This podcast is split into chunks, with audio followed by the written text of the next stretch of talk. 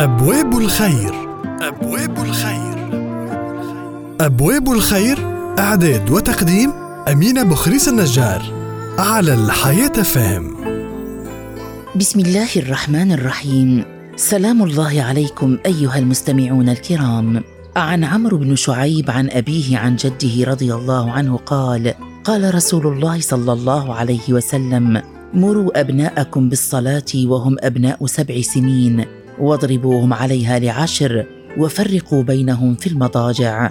رواه أبو داود. يأمر النبي عليه الصلاة والسلام الآباء أن يأمروا أولادهم بالصلاة ويحثوهم على فعلها ويؤدبوهم على المحافظة على أدائها. وذلك لأنهم هم المسؤولون عنهم ما داموا تحت أيديهم فأمرهم هنا واجب بسبب ولايتهم عليهم. وقد قال الله تعالى بسم الله الرحمن الرحيم. يا أيها الذين آمنوا قوا أنفسكم وأهليكم نارا وقودها الناس والحجارة. صدق الله العظيم. وعن عبد الله بن عمرو رضي الله عنهما قال سمعت رسول الله صلى الله عليه وسلم يقول كلكم راع وكلكم مسؤول عن رعيته. الإمام راع ومسؤول عن رعيته والرجل راع في أهله وهو مسؤول عن رعيته متفق عليه. والأم أيضا داخلة في هذا الأمر في الجملة بحكم رعايتها لأولادها. كما يشمل هذا الحديث جميع الصلوات المفروضة بما في ذلك صلاة الفجر أن توقظهم صغارا وكبارا لصلاة الفجر فهذا دين الله وشرعه ووجب على الآباء أن يبينوا لأولادهم أهمية الصلاة وفائدتها وأنها من أعظم حق الله علينا وذلك حتى يعطوا هذه الشعيرة حقها ويحرصوا عليها. ووجب هنا الترغيب تارة والترهيب تارة أخرى وهذا أمر يحتاج إلى الصبر حتى يتربى الأطفال على الصلاة. فقد قال الله تعالى بسم الله الرحمن الرحيم. وأمر أهلك بالصلاة واصطبر عليها. صدق الله مولانا العظيم. بين النبي عليه الصلاة والسلام في الحديث أن السن الذي يؤمر فيه الصبي بالصلاة سبع سنين. يعني أنه يقع تعليم الصبي الصلاة في السن السابعة بأركانها. وشروطها ويعلم كيف يتوضأ للصلاة ويصطحبه والده إلى المسجد ليتعلم مع الناس ويحترم بيت الله تعالى. وقول النبي عليه الصلاة والسلام واضربوهم عليها وهم أبناء عشر.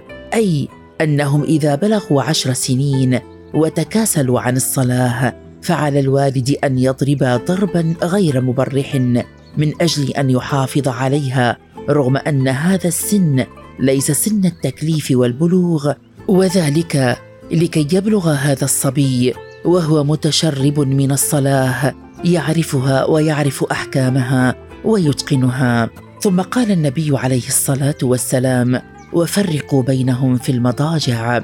وهذا التفريق إذا بلغوا سن العاشره يكون بين الأولاد بصفة عامة وبين الذكور والإناث بصفة خاصة في النوم بجانب بعضهم البعض ويفصل بينهم لأن هذا العمر بداية الدخول في مرحلة البلوغ ومعرفة الشهوة.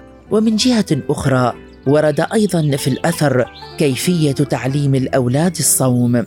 فعن الربيع بنت معوذ قالت فكنا بعد ذلك نصومه ونصوم صبياننا الصغار منهم. إن شاء الله ونذهب بهم إلى المسجد فنجعل لهم اللعبة من العهن وهو الصوف. فإذا بكى أحدهم على الطعام اعطيناها إياه عند الإفطار. أخرجه البخاري.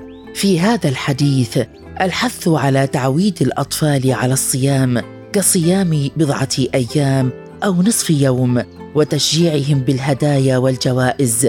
وقد حدد العلماء السن الذي يبدأ الصبي فيه تعلم الصوم فقالوا العاشرة. وقد يختلف حسب بنية الطفل. وفي هذا التقدير يرجع وهذا التقدير يرجع إلى ولي الأمر. فإذا تمرن الصبي تدريجيا على إطاقة الصوم أقبل بعد بلوغه على صوم رمضان بكل عزم واستجابة. والتدرج هنا في تعلم الصوم. مهم جدا. كرياضة روحية وبدنية تكسب أولادنا الإقبال على الطاعات بكل حب وحماس. اللهم أصلح لنا الذرية بجاه خير البرية. محمد نبي الرحمة والهدى. يا رب صل عليه وعلى آله وصحبه وسلم تسليما كثيرا دائما مباركا فيه إلى يوم الدين. أبواب الخير. أبواب الخير. أبواب الخير إعداد وتقديم أمينة بخريس النجار على الحياة فهم.